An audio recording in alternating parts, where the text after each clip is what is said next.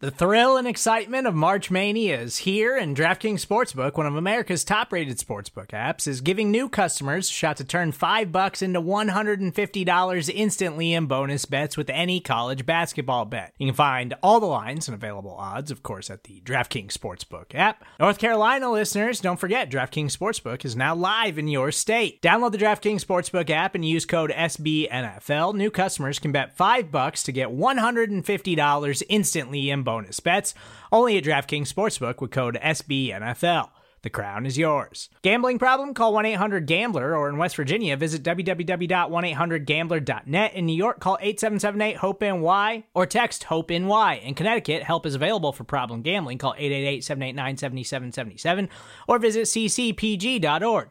Please play responsibly on behalf of Boot Hill Casino and Resort. Twenty-one plus, age varies by jurisdiction, void in Ontario. Bonus bets expire one hundred sixty-eight hours after issuance.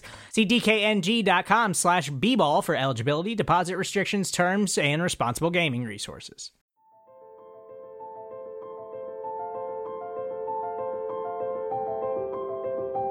Michael Kist. You caught me not listening again? Benjamin Solak. You never listen! It's the Kist and Solak Show. Presented by S B Nation and Bleeding Green Nation.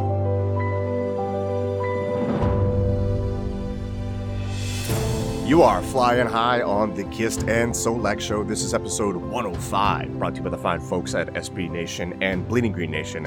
I'm your host, Michael Kist. Follow my work at bleeding green nation dot com. Follow me on Twitter at Michael Kist N F L. That's K I S T. As always, joined by the best doggone co-host in the game, Mister Nine-Year Streak Without a Bad Day. He is Benjamin Solak. Follow his work at the draft network dot com, bleeding green nation dot com. Follow him on Twitter at Benjamin Solak. That's S O L A K. Ben, how you doing, brother? Mike. Is every, every day is a good day to yes. be alive. There it is. No, I'm doing well, man. Thank God. Ben Simmons just signed to a max like five minutes ago. And so I'm very much enjoying that and the future of Philadelphia seventy-sixers basketball with four players signed through twenty twenty-three. I know you are also thrilled about this news. I don't even know what that means. I just know that Ben Simmons is really popular, but he's not that good of a player. It's kind of weird. Kind of weird from the outside hey, looking in. Hey, hey, no. To be fair, I don't even know what a good basketball player is most of the time. That's friend of the show, Owen Reese, causing problems. Uh, that he's he's he's he's skewing your mind. He's poisoning your perspective on Ben Simmons with his Milwaukee propaganda. I didn't even see it, but I agree with him already. No, but Simmons, it, it's been a very good offseason for 76ers. It's been a very good offseason for the Eagles. And so it is an interesting question that's been lobbed on sports radio in Philadelphia, which is not often that interesting questions are lobbed on sports radio in Philadelphia. But the question of who has higher championship expectations, Eagles or Sixers, is a legit like conversation. I think it's a very interesting talk. I want to go with the Eagles all the way. It's definitely not the Phillies. I mean, they're in total disarray right now. Imagine watching John Solness turn off the podcast. Baseball. Imagine. Just melting Imagine. down every time a relief pitcher comes in. Like, I don't even watch it, but I could just tell from the timeline when they have to go to the bullpen because it's just full-on meltdown from everybody. I just, I have never, pro ba- baseball has never, ever done it for me, man. Yeah. I just can't get engaged with it. And I'm very, I'm, I root for the Phillies. I'm very excited that things are going poorly for them. Exclusively because they're the Philadelphia team, and that's all the information I have. Yeah, so the message here is go Philly sports. And speaking of Philly sports, we're going to be talking about the sport that matters. We're going to be talking about football, the Philadelphia Eagles. Last show, one oh four, we did prop bets using Mike Clay's projection. Mike Clay from E S P N. He's a great follow. Check him out. But we did the offensive side of the ball. Today, we're going to be doing the defensive side of the ball. So let's just dig right into it, Ben. First up on the menu today is Fletcher Cox with a sack total set by Mike Clay at eight point two. We're going to make that a clean eight point oh for this exercise. And before we get into our predictions, let's take a moment to appreciate Cox for what he is. And to do that, I'm actually going to go outside of the Philadelphia media because I like to do that every now and Bye. then. You know, we know he's great here. Uh, we're going to go with a quote from Austin Gale of Pro Football Focus. Shout out Austin. Follow him on Twitter at P F F underscore Austin Gale. That's G A Y L E, because our dear Austin wrote a piece in May with the headline, "While cast in Aaron Donald's shadow, Fletcher Cox will go down as one of the best to ever do it." Couldn't agree more. Long headline, but no judgment here since we at B G N aren't always known for economy of language in the headline department. Anyway, here's some of the major bullet points from that article. Uh, since two thousand fifteen, Donald ranks first in pass rush grade, total pressures, and pass rush win percentage. Cox ranks second behind Donald in all three metrics. Cox's pass rush win rate in two thousand eighteen is the fourth best single season mark of any interior defensive lineman in the P F F era, and his ninety-one point two pass rush grade this past season, another career high for the big man, also ranks inside the top ten among qualifiers since two thousand six. Last one here, talking about run defense now. Gill says, quote, falling behind some run defense specialists that lack pass rush ability, Cox ranks ninth on the list, but still has amassed an impressive ninety-one point two run defense grade in that five-year span, unquote. Here's the point I'm making here. Cox is a big force. He's the cornerstone of the Eagles defense. All that said, the over-under at eight sacks is a tough one. We know the pressures and opportunities will be there. Right. He hasn't consistently hit it over that mark, but ten and a half sacks last year after somewhat transforming his body, changing the way, you know, like it, dietary, nutrition, all that stuff, transforming his body, it gives me enough reason to slam the over here. I'm going to go with the over on eight sacks. Ben, what say you? Well, let me ask you this. Last year, twenty eighteen, how many interior defensive rushers had eight sacks or more? Maybe three? Eight. Eight. Wow. Which eight. is a lot more than I right, a lot more than I thought a lot more than I thought it would be, which is fascinating in context because twenty seventeen there was three. twenty sixteen there was three. twenty fifteen there was I think two. Mm. Four. Okay. We had a big jump in interior rushers having successful sacks in twenty eighteen as compared to the last few years, right? Fletcher's only broke over eight twice. It was in two thousand fifteen when he had nine point five, and then two thousand eighteen when he had ten point five. And in two thousand fifteen, he was technically being categorized as a defensive end because we were still in the three four at that time, and he was not playing the nose, right? He was playing the, with Benny Logan, and Fletcher was a three four defensive end. When you go and you look at X-Sacks, which is something that Dan Morse, who's a, a Seahawks guy who does things for Beast Pode and, and, and the Seahawks analytics there, when he does X-Sacks, X-Sacks is a metric that loves Fletcher Cox, and he brought up on Twitter the other day that Fletch is consistently about four and a half sacks under expectation mm. for him, according to Dan's model. And when we say under expectation, basically what that means is the extent to which Fletch is generating pressure, the quarterbacks that he's facing, and the offensive line that he's facing. Cox just isn't turning out sacks as much as you'd expect him to turn out, as much as other players who generate these pressures will would score in the number of sacks. I'm not sold on eight as like an easily reachable number. I don't think it's as low as it sounds. You know what I mean? Like we all think Fletcher's a great player, but like eight sacks for an interior defensive lineman is a really good season. Yeah. And Fletcher's, and, and like all the Eagles pass rushers, a lot of that because Jim Schwartz is so good at creating pressure. A lot of the Eagles pass rushers, he just doesn't churn out sacks the way his pressure numbers would indicate. And that's how he affects the game, is via pressure, not sack. And so, like, I don't want to say under eight because I think we would agree that under eight is an underachieving season for, for Fletch. And there's right. no reason to assume he's going to underachieve. But, like, I mean, like, like, like it's eight, like ten point five last year. Great, great, great number. He had five point five the year previous and six point five in twenty sixteen. You know, we still thought he was like an elite, elite player. We still thought he was a great player, but I was not like eight for an interior guy is a lot. Let's consider this, Ben, because ten and a half sacks is great, but then there's also the context, and maybe this is why he performed under expectation.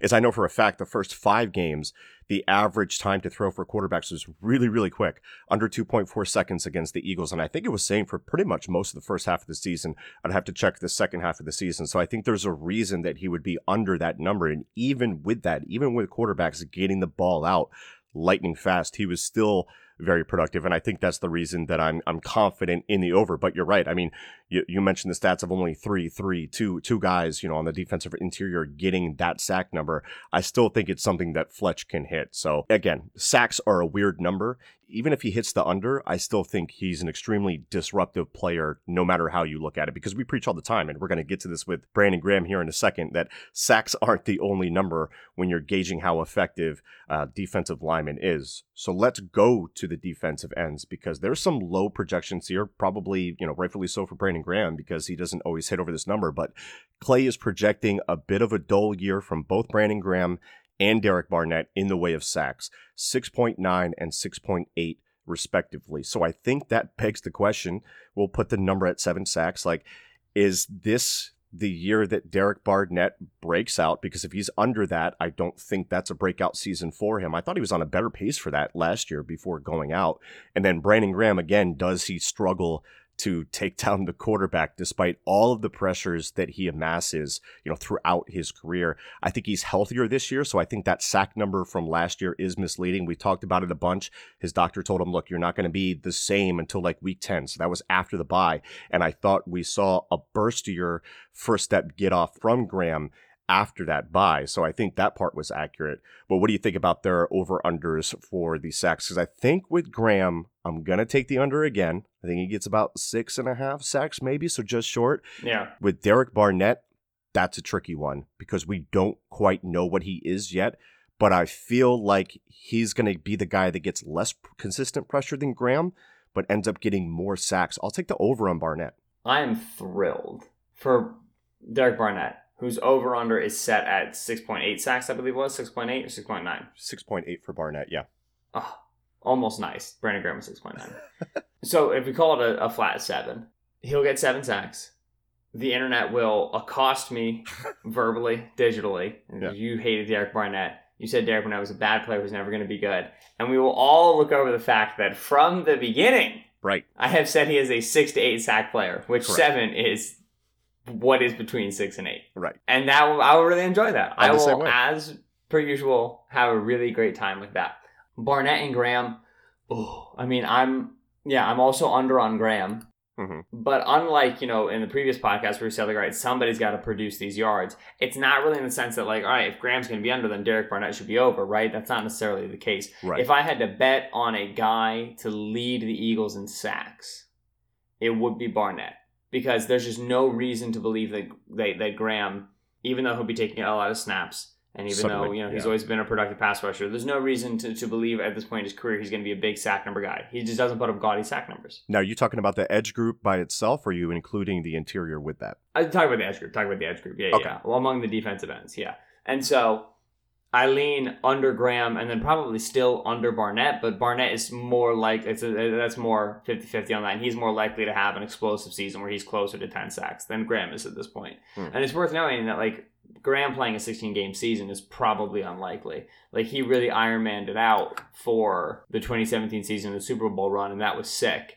But he's had sick, he's had pretty much four straight healthy seasons. And now he's thirty-one, and he's been beat up the last two off seasons. And so it would be really impressive if he were to stay healthy for this whole season.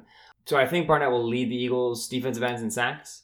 The under is probably the safer bet for both of them, though, which is a little bit contradictory, but it's fine. The player who I do think, like, I think I would take the over on Curry's three point two very easily. Mm. Because if they don't get anything good out of Josh Sweat or Sharif Miller, which I don't think is likely, I think they are, they're going to get something good out of Sweat, but even then, Curry's just, he's going to be their number one rotational guy, and he's going to see the field a lot in three defensive end sets. With, we acknowledge Malik Jackson kind of muddies that projection a little bit because Jackson's like a two eighty-five, two ninety guy rushing from the interior. But yeah, Curry, I think, is going to see more than the four hundred sixty-five snaps he's offered. And at the four hundred sixty-five snaps he's offered, I would even say he's probably better than three point two. So Curry's the player who I think, like Curry, I think Curry's going to be what he has been for the Eagles, which is like a five sack guy, which most teams are very happy with that as their second edge. The Eagles have that in their third edge. Yeah. And so to me, uh, five sacks feels like it's about right for Vinny Curry. So would you say that between, let, let's let's group this together kind of, Malik Jackson, Timmy Jernigan, Vinny Curry, Josh Sweat, you're saying the top two sack getters of those four would be Curry for the defensive ends and Jackson for the yeah, interior. Yeah. And we B L G and I talked about this a little bit on the most previous episode of B G N Radio where we discussed things we're excited about. I would love to tell you that I'm betting on production from Timmy Jernigan, but I'm just going to wait to see what his right. health is, right? Because like there's there's circumstances where like a player is injured in the season and you know you you there's context to it and it was reported on and then you're trying to figure out what he's going to be next year. Jernigan, like, I still don't even know what his injury right. was, how he got injured, all the nonsense behind it. And it was possibly career-ending. Yeah, the, when he was integrated last year was just, like, like it was it was haphazard, he was ineffective, he was flashy and then nothing. Like, it was just, I, I like, I, I have no idea where he is right now. He gets a lot of credit for that Saints game, for playing poorly for most of the game and getting a sack, I'll say that much. On Eagles Twitter, at least, that's what I see. I am uh, very much waiting when it comes to projecting Timmy Jernigan, so I would definitely agree with that. I think four hundred four snaps is wildly high for what we know right now. He could hit that. I just don't know, man. I, I can't I can't bet on that. Uh, you comfortable to move on to the linebacker group here, Ben? I'm interested to move on to the linebacker group. I would welcome that move. So let's talk about the linebacker group because, okay, one of the things that I noticed like right away, and this is kind of like a joking point, but I noticed that Clay has Nigel Bradham projected for half of an interception. He has two in seven years, which is wild for a guy that sees a significant amount of coverage snaps. How many dropped interceptions need to happen until he gets one, Ben? I'm going to set the over-under at six. Oh, how many times he needs to drop a ball? That's Dad, a sad over-under. To finally You're get mean. One. I think he gets one. I think he's on the field literally all the time, and right. eventually a ball has to accidentally bounce his way. And he doesn't have Hicks taking away those coverage snaps either, so they're going to be... And that's even... what I'm saying, right? Yeah. It's like he's going to be on the field forever. And so if you don't get an interception... That's a problem. They catch half a ball. Yeah, that's going to, that's that's a nice. Right, protection. Like with the San Francisco forty-niners. Right. So there's also a grouping of snaps at linebacker that I'm really interested in here. Clay has Nigel Bradham and Zach Brown taking the bulk, but then after that, you kind of get into a run where it was a conversation like the one we had on the K N S one oh four with Goddard, Aguilar, and J-Jaw, where you've got Paul Worrilow, L J Fort, and Kamu Grugier-Hill battling it out. He has snaps in that order. So I think the question is, when the Eagles go base, which last year was only, I think, seventeen percent of the time, which is about eight percent lower than the previous year. Uh, people still freak out about linebacker depth for some reason, despite that. But when they go base and goal line, who is the guy out of those three? And hell, Nick Gerry isn't even mentioned, maybe for good reason. But Ben, who do you think gets the most snaps out of that trio? It's a tough one. Man, they really, they had a thing for, uh, for Gerry. They've really been trying to make him... You know, like I'll he think. won the lifting competition. Yeah, like they really, like, you know, since the Nebraska pick, I don't know. Kamu? Kamu, yeah. I like Kamu's projection, no, man. Kamu. I feel like he's gotten better every year. Uh, like uh, Kamu is known, which unless the other guys are going to really stand out and do something in this training camp in this preseason, you know what you can do with Kamu on the field. You know what you're getting. You already have packages where he's been in and he's been successful. So yeah. Grugier-Hill's going to be my guess. I think he's got the higher upside when it comes to coverage skills. Like the tools that he has yeah. to be able to stay on for passing downs is higher than a Zach Brown, a Paul Worrilow, and an L J Fort, even though I thought right. Fort was pretty decent in coverage too. Worrilow is, is super interesting to me, right? Because he was like a healthy Eagle for what, like five days last year, right? And then he has right. the injury during O T As, which is very sad. But it feels like I don't, I don't, there's, there's this kind of, not like, you know, tacit, but there's just like kind of unspoken, which is the same thing as tacit, so I guess tacit, um, idea that like the Eagles really want Paul Worrilow to be a thing, and that was the not not the impression that I got when they signed him, so I don't know what in his recovery period has kind of generated that, but like Worrilow being projected for the third most snaps here at linebacker. Yeah. I would not have called him a lock to make the team, and he's got the third most snaps here. Yeah. If that's insider stuff, I don't know how necessarily that makes sense. To me, like, When, once you picked up Zach Brown, which was a good pickup, you made Paul Worrilow very redundant because you have a Mike, you have a Sam, Zach Brown, and Nigel Bradham, respectively. And then you, you know, weak side linebacker, you're either doing Kamu or you're bringing down Malcolm Jenkins as a safety, which is what they want to do. So I don't like, I think Brown made Worrilow quite obsolete because is Worrilow going to do as much for you on special teams as L J Fort, Kamu, or Nate Gerry? I really don't think so. Who are very good special teams guys. I mean, Kamu is a fantastic yeah. special teams guy. L J Fort stuck around the league and finally got his opportunity because he was so good on special teams and you couldn't get rid of him. I actually think Worrilow gets the lowest amount of snaps, higher than Nate Gerry, who I really haven't included in this. But, I mean, my snap total would go Kamu Grugier-Hill, L J Fort, Paul Worrilow. Do you agree with that? Yeah, I mean, L J is also interesting because of the whole comp pick thing, but assuming that doesn't get calculated in, then I would say, yeah, right? I would say Kamu, L J, Paul Worrilow. That makes sense to me. All right, so that's the linebacker position for the Eagles. When we come back, we're going to take a journey into the defensive backfield, and we're going to talk about punter averages and how good they are about getting it inside the twenty. Exciting stuff coming up here on the Kist and Solak Show one oh five. We'll be right back.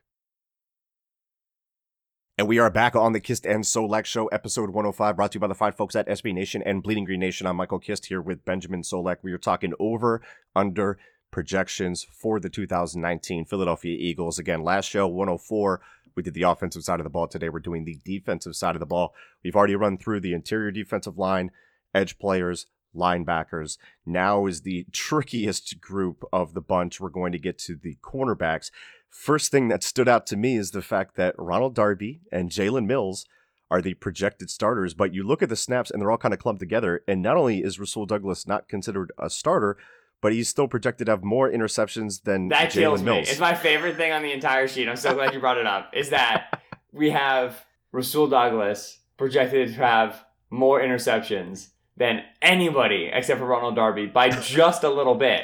Like, yeah. It's Ronald Darby in first at one point four, Rasul Douglas in second at one point two, and then nobody of Jalen Mills, Cindy Jones, Avonte Maddox is as close to Sewell as Darby is. So yeah. Douglas has half as many snaps as, as Darby and basically the same number of interceptions, which he goes back like to chaos. Everything we've been saying about Rasul Douglas. It's yeah. just, listen, no, he does, he is not great. He isn't. But if you're going to put a player out there who's going to get burned, at least have him also be able to make really high-impact plays. Yeah. Because Douglas is going to get smoked, but he's also going to pick the football off, and I can live with it if, if we're going to get some turnovers. It's so weird because I don't think he's going to get the opportunity to start right away. Like, I don't think it's going to be an open competition. If Jalen Mills is healthy coming into the season, I think he starts. But it's it's funny to me because the way that the snaps are laid out, he's like, yo, Darby is your ingrained starter once he's one hundred percent out there, right? And then it's just, mm-hmm. it's five hundred fifty-six snaps for Mills, four sixty-five for Jones, four forty-five for Rasul, four twenty-four for Avonte Maddox. He's like, look, this defensive backfield is going to be ever-changing throughout the year, right. And I think that's really accurate. So it's hard, and that's why it's so hard to predict what the Eagles are going to do with their packages, because I feel they could go a multitude of different ways. I feel that they could change their big dime package, which could lead to some quirky substitution changes based on matchup and, and you know, the personnel that they're going to be going up against that week. So it's really all over the place. I'm really hoping, I, I know we've said this a lot, but if Rasul gets the opportunity, it's going to be really hard to get him off the field because of his ball production.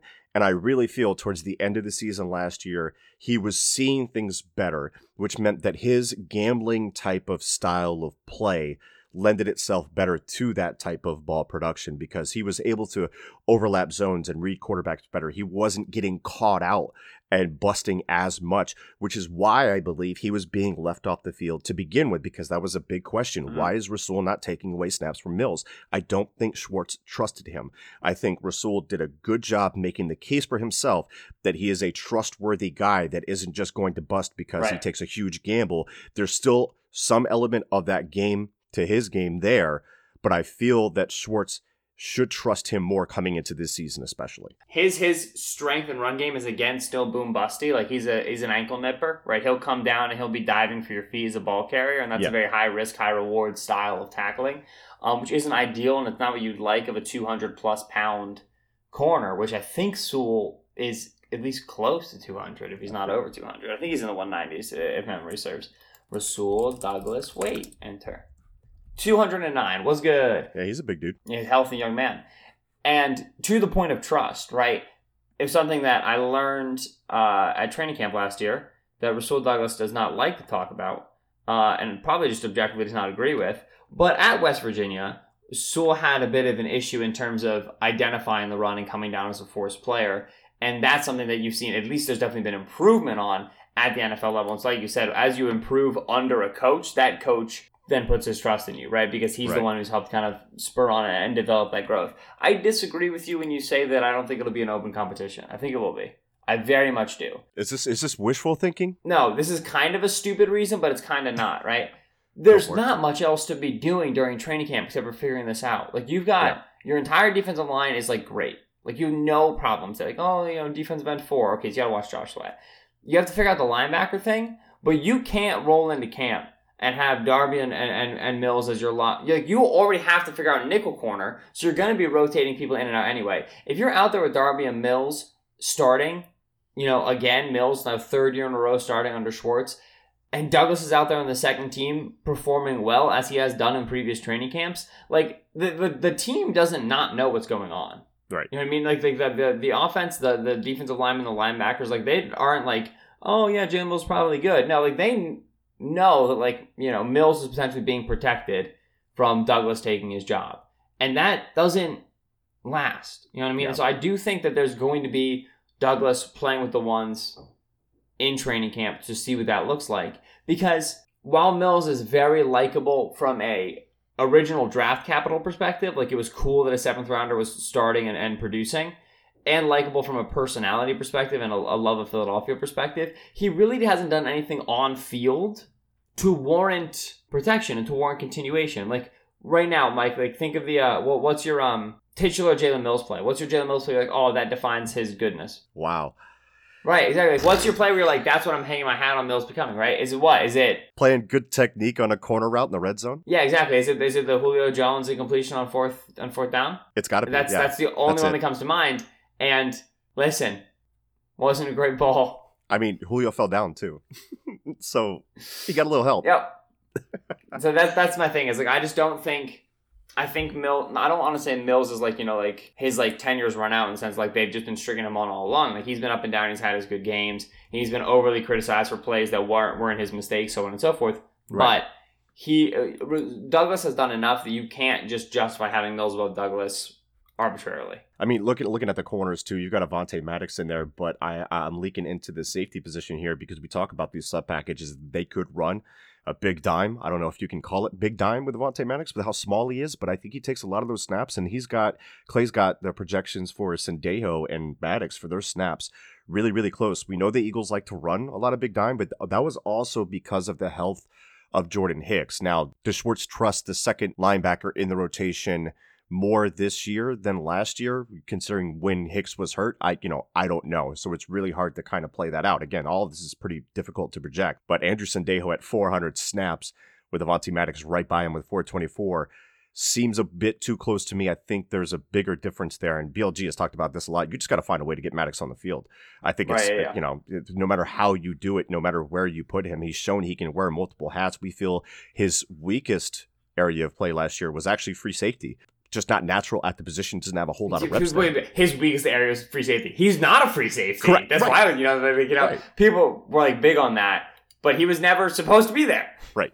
But he played fantastic at outside corner when he had to. He played excellent as as a nickel. So I think he severely outsnaps Sendejo, and Sendejo is going to have to battle for snaps along with that defensive backfield. Do, would you agree with that statement? No. Like, yeah, I agree. Yes. Maddox will be a focal player over Sendejo. Like Maddox is the opposite of Jalen Mills in the sense of like, oh, what has Mills done to warrant de facto starting job? Like Maddox last year when things were dire, and I'm on like, you know, my immediate post-draft piece that I put up on Maddox was, you know, this player's got the juice, but he needs a year. He needs he needs time to really like, you know, settle into N F L play because right. he's too over aggressive right now at his length to be jumping the routes that he's jumping and attacking the way that he's attacking. And then he came out of reserves and was really, really effective. And during even training camp, you were seeing him take to coaching and take to teaching really, really well. Yeah. So Maddox is a guy who's warranted now. Like he's he. There's a a good reason to get him on the field given what he's shown you in the past couple years. Swell, that's fantastic.